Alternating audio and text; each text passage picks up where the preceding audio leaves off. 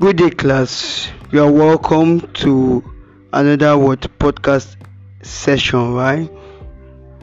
In today's session, we are going to look into minuend, mixed fraction, mode. I'm going to tell you what a minuend is, a mixed fraction, and what mode, right?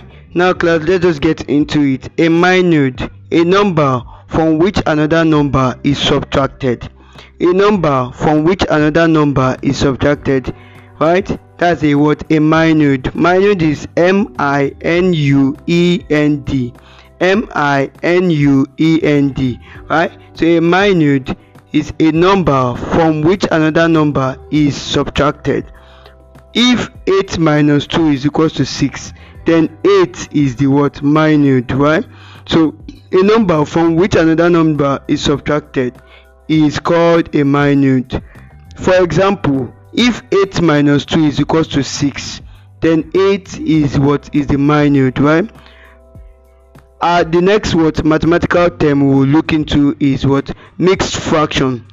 A mixed fraction, a fraction that contains a whole number and a proper fraction is called a mixed fraction. A fraction that contains a whole number and a proper fraction is called a mixed fraction. Example 4 and half. Another example is 5 1 over 3. Another example is what 3 1 over 7. Right? So a mixed fraction contains a whole number and a proper fraction. Now the last term we will be looking into is what mode. Mode the number with the highest frequency in a given set of numbers.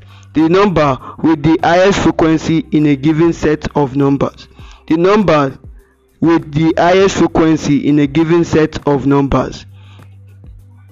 For example, the number that occurs most, the number that occurs most, right?